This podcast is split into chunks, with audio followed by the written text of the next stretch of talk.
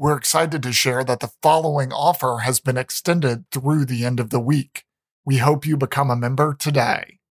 Tuesday, February 28th marks one year since we launched the DSR Daily Brief. We're showing our thanks by providing you with our best sale price ever on membership. From now through March 4th, visit thedsrnetwork.com slash buy and enter code DAILYBRIEF to receive 50% off our regular membership price of $50 per year or $5 per month. Members receive access to bonus content, an ad free listening experience, exclusive blog posts, an invitation to join the DSR Slack community, and more. This is a one time only offer, so act now. Visit thedsrnetwork.com slash buy and enter code Daily Brief to receive 50% off. Thank you for your support.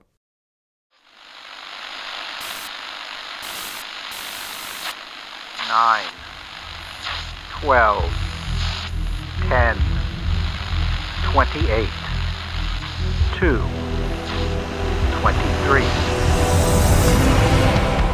This is Deep State Radio coming to you direct from our super secret studio in the third sub basement of the Ministry of Snark in Washington, D.C., and from other undisclosed locations across America and around the world. Hello and welcome to the podcast. I'm your host, David Rothkopf, coming to you today from Washington, D.C. I'm very pleased to be joined today by two of our great regulars, of course, Rosa Brooks of Georgetown University Law Center. How are you doing, Rosa? Guten Tag, David. I'm I'm here in Vienna, Austria today. Are you? I am. Oh wow, that's you know my homeland. Well, my father's my father's homeland. I can say Mitschlaga, which is really the most important That's the thing most you important thing because everything it doesn't sound that appealing when but in English, but everything is better mit Schlag. Uh, Yeah, everything except Wiener Schnitzel. Even Also Wiener joined Schnitzel actually would be better with Mitch with Schlag. with mit Mitschlaga. Yeah. Yeah. Well, also joined, of course, by uh, Ed Luce of the Financial Times. Uh, how are you doing today, Ed? Delightfully, thank you. Delightfully, we'll be the judge of that. And we are joined by our friend Alon Pinkus, who is a columnist, former Israeli diplomat, and a high advisor to prime ministers of Israel. How are you doing, Alon? I'm good. I, I, I just apropos your uh, uh, previous chat, I, I was dejected to find out that Anschluss actually means a connecting flight. I mean, uh, that, that, that, put the entire history. You walk into a, an, an airport in Germany and it says Anschluss all over the place. And, you know, I was young. I needed the money.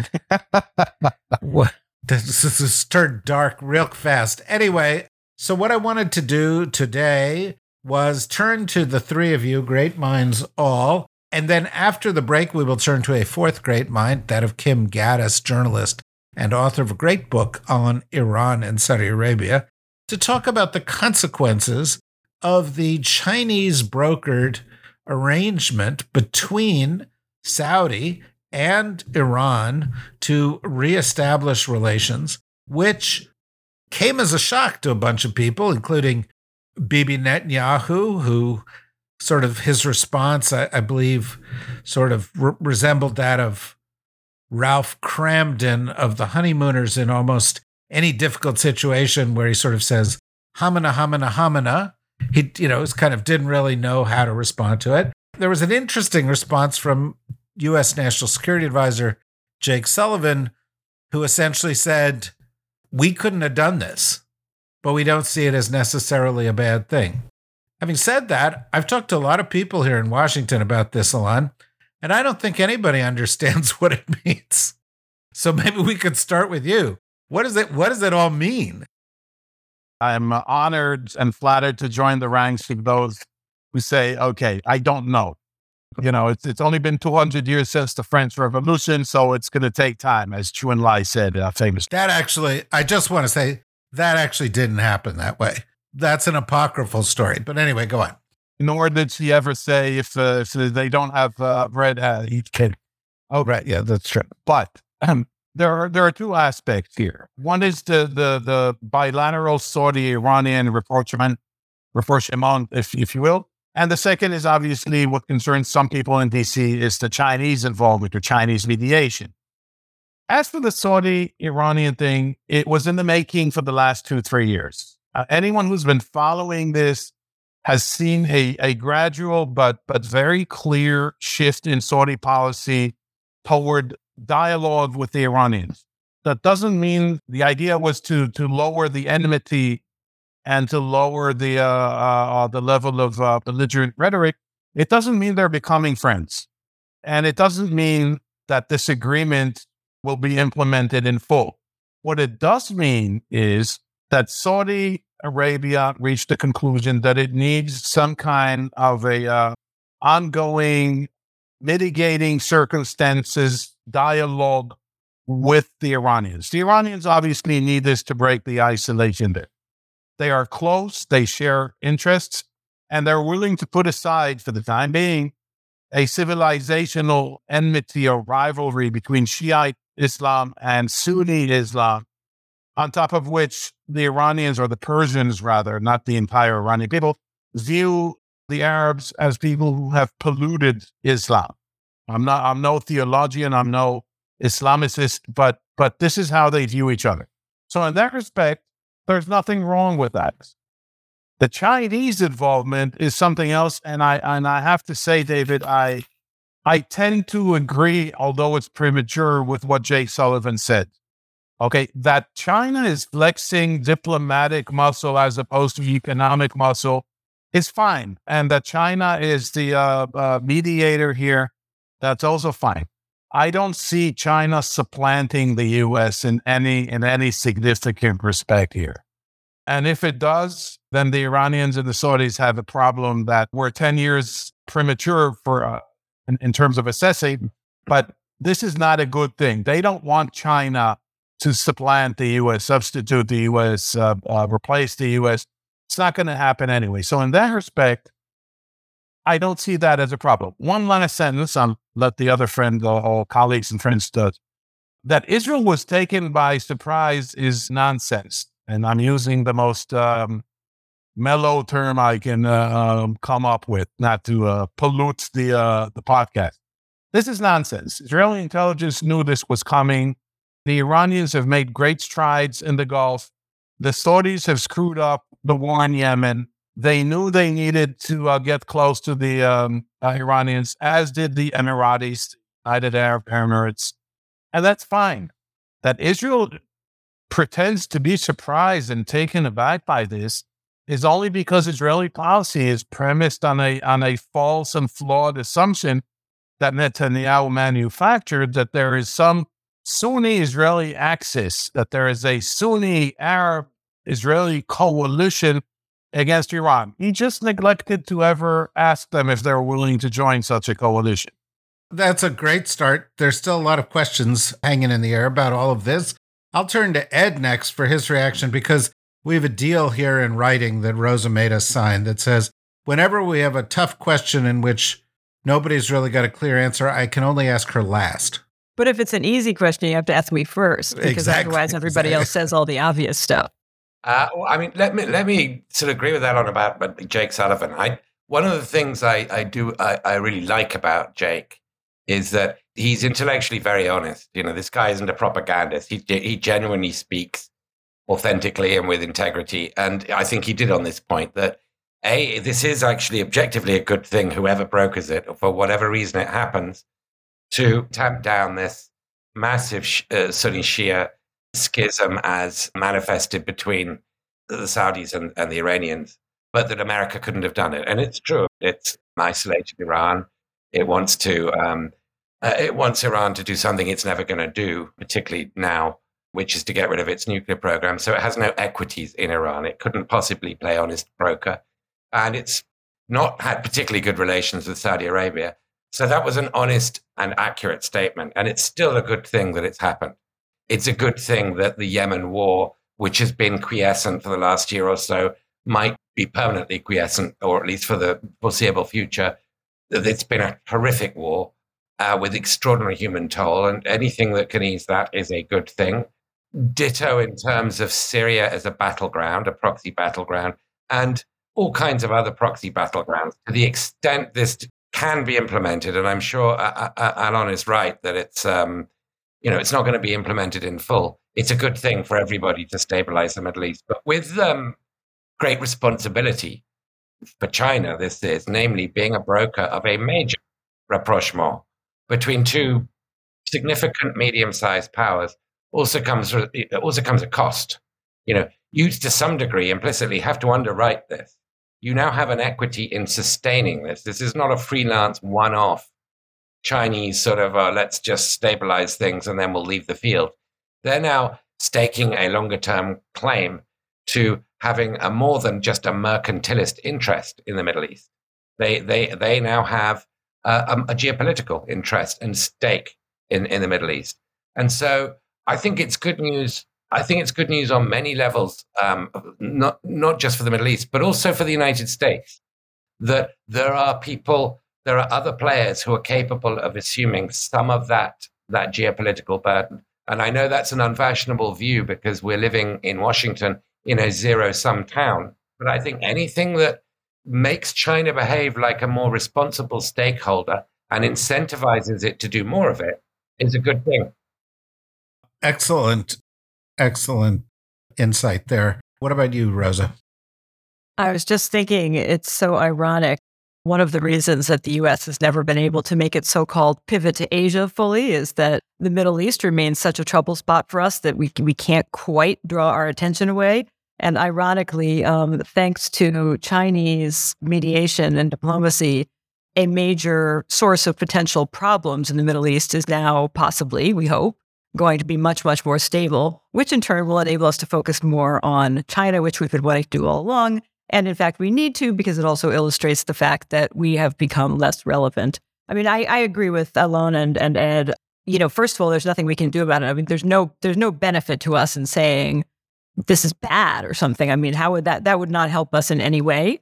It is good. It's a good thing. Anything that brings increased hope of stability, increased likelihood of amity between Shia and Sunnis in that region is a good thing, I think, for us and for the world. The fact that it wasn't us and that that it was China points to our diminishing importance, but it is what it is. I mean, complaining about it's not going to change it. And I think that if anything, as as Ed says, you know, this puts this puts China in a position where to to keep face, they have to they have a stake in making sure this works, which in turn means that there's pressure on China to be a positive actor in, in our favorite system, the international mm-hmm. rules based system, such as it is. And that's a good thing too. You know, it actually gives us something to say to China, hey, thanks, guys. You know, good job. Now keep at it.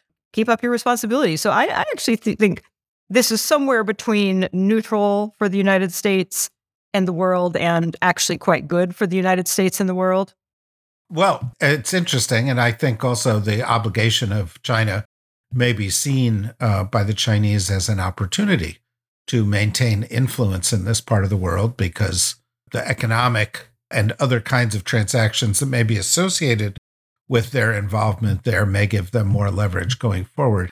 I think when I was going into this conversation, if this were like Groucho Marx's show, This Is Your Life, the little duck would have fallen down when uh, when Rosa said spoke of the U.S.'s declining relevance, because I, I'm not sure what this means in the long run, except that it means the U.S. will be less relevant going forward.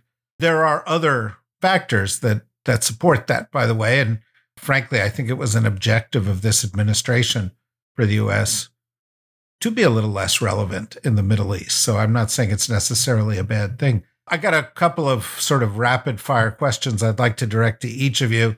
Alon, one of the things that people have talked about with regard to this is what does this mean for the Israeli Saudi rapprochement? What does this mean for the ability of the Israelis to fly jets across Saudi airspace when they want to go and bomb the Iranians. I don't think a, an Israeli Saudi rapprochement was was actually a real thing in the sense that Israel is thinking of this normalization of relations, establishment of full diplomatic relations. That ain't going to happen without paying in Palestinian currency. And the current government in Israel, engulfed in a constitutional crisis of its own making, is ill prepared, unready, and unwilling to entertain the, the Palestinian issue. So, a best case scenario for the Saudis would have been to somehow semi normalize relations. But for that, you need the US, not China. For that, you need Joe Biden, President Joe Biden, to invite MBS and Mr. Netanyahu, who's the current prime minister, to the White House. That's not going to happen because the U.S. relations with the Saudi, Saudis have soured.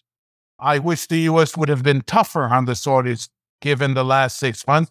David, you and I had some this slight disagreement on this uh, a few weeks ago on Twitter, so it's not a big deal.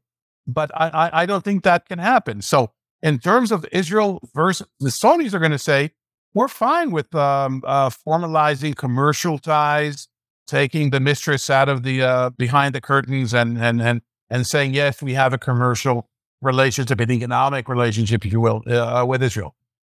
I do not see full diplomatic relations. As for flying over Saudi's airspace, Saudi Arabia's airspace on on en route to Iran, that's not going to happen without the U.S. anyway. That's just not tenable. That's not just feasible. That's not going to happen.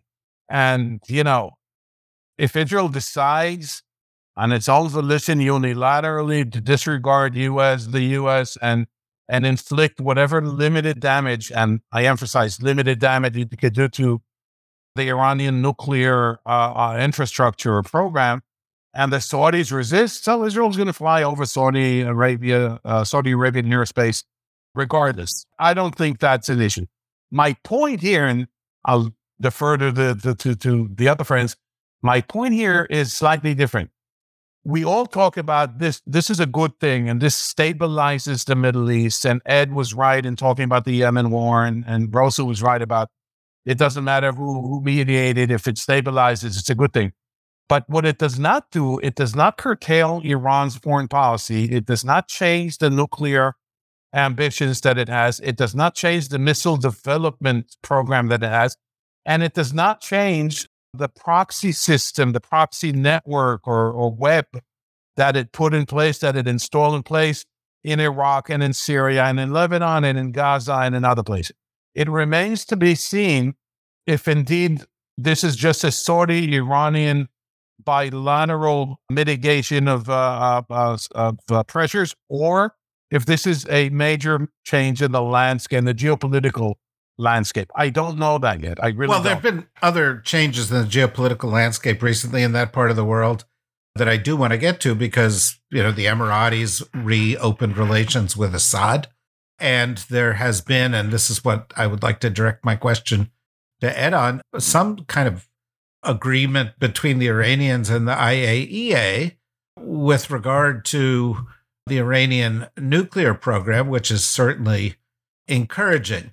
One Middle East hand with whom I was discussing this just yesterday suggested that uh, you could see both of these things as a sign that the sanctions were really taking a toll on Iran and that they needed to deal with their economic situation, which was related also to some of the instability that they've seen in their streets first and foremost, and in in, in doing this, deal with uh, the Saudis, but also with the Chinese, and doing the step they've taken with the IAEA, uh, they're indicating that they want to address in a constructive way some of these economic things. What do you think, Ed?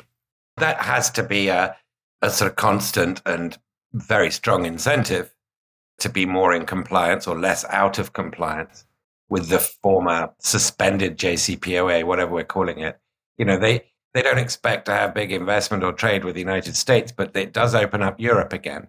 China, of course, has really been filling the gap with Iran. I mean, the massive, massive trade and purchaser of Iranian exports.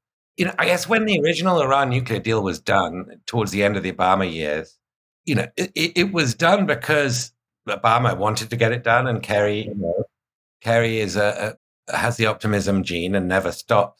But it was also done because China and Russia were part of the group that were helping to negotiate this. And that added a real sort of global sort of weight to that.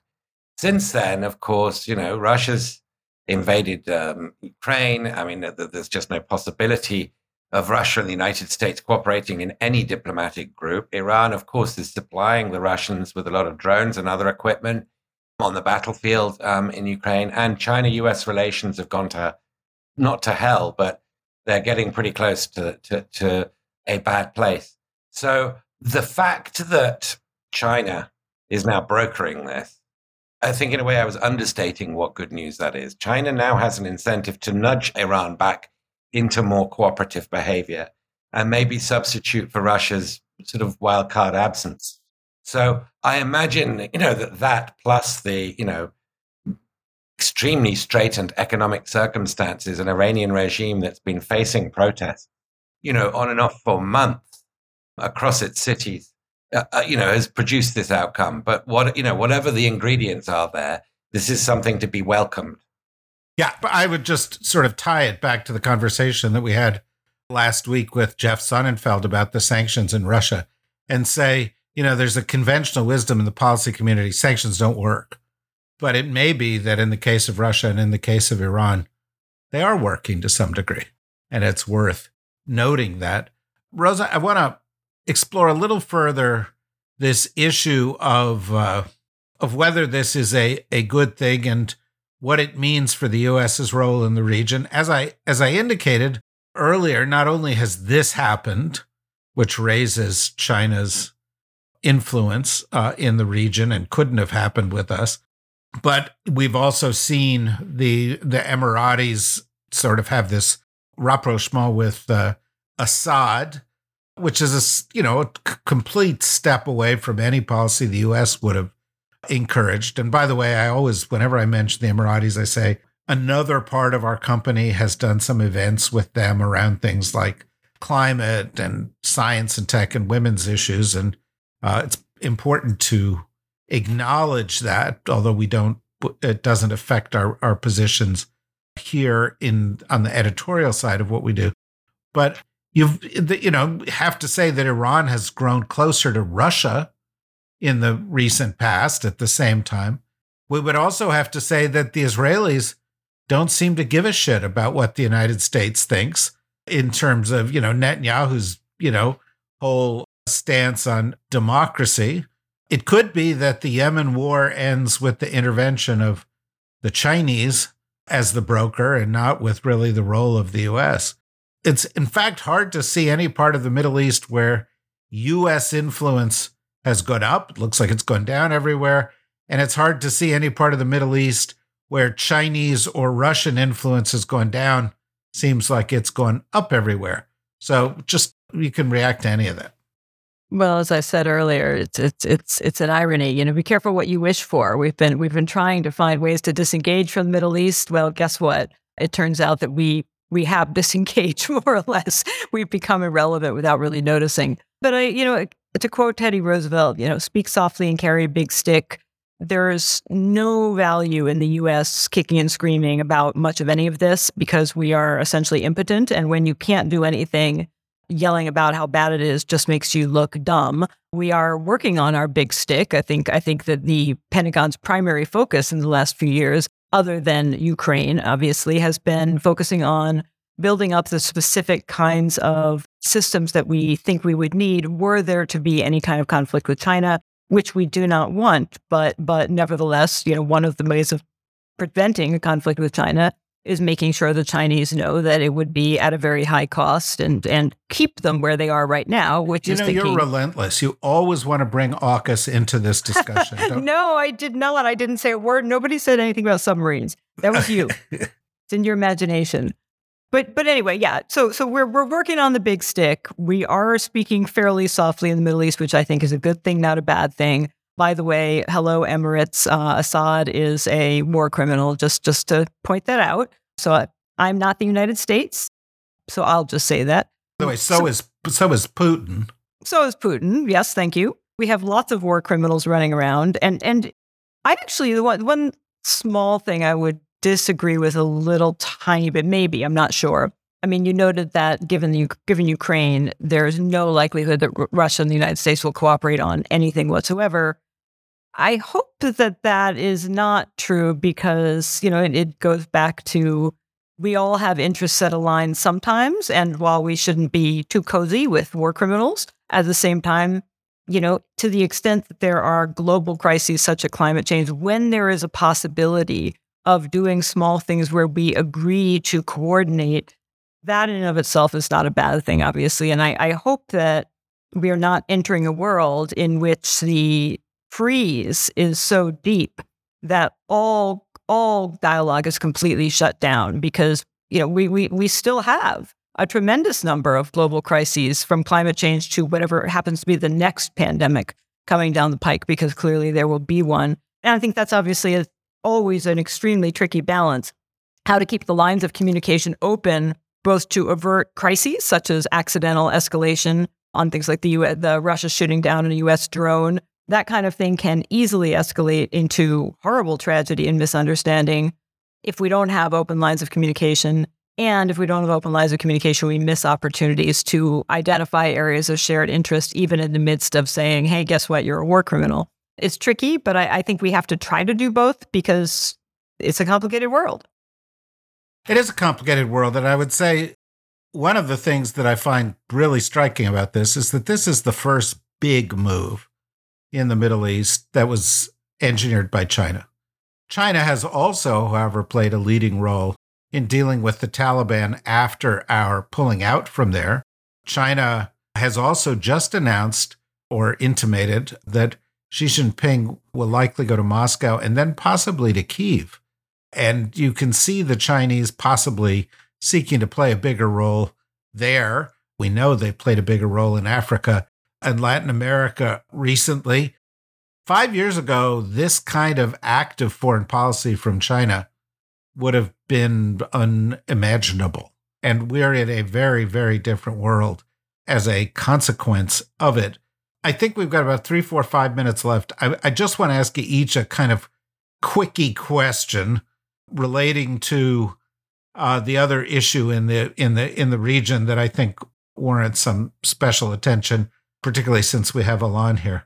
You mentioned a constitutional crisis in Israel. First of all, I, return, I turn to our constitutional litmus test here. Rosa, do we get a thumbs up? Do you call that a constitutional crisis in Israel?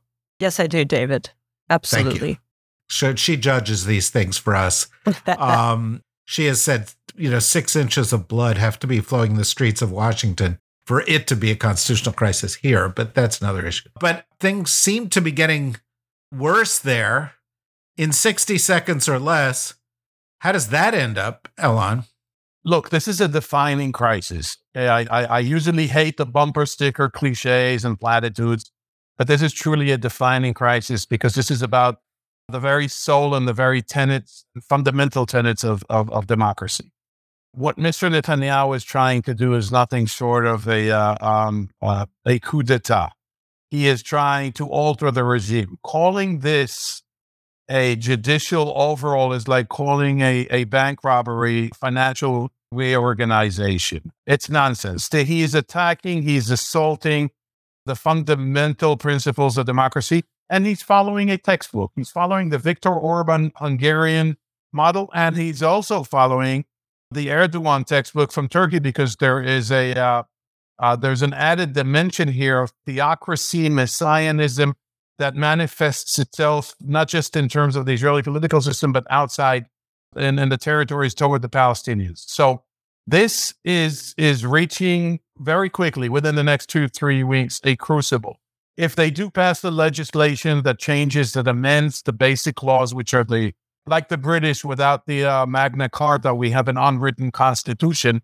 If they do succeed in amending the basic laws, and then the Supreme Court, which is what they are expected to do, strikes down these this legislation, then we have the real crisis, and that is that is two three weeks ahead of us. So at this point, I got to tell you, you know, Saudi, Iranian rapprochement, that takes a back burner to what's going on in Israel because the pushback and the countermeasures from the Israeli public are durable and extraordinary in in in both uh, scale and energy.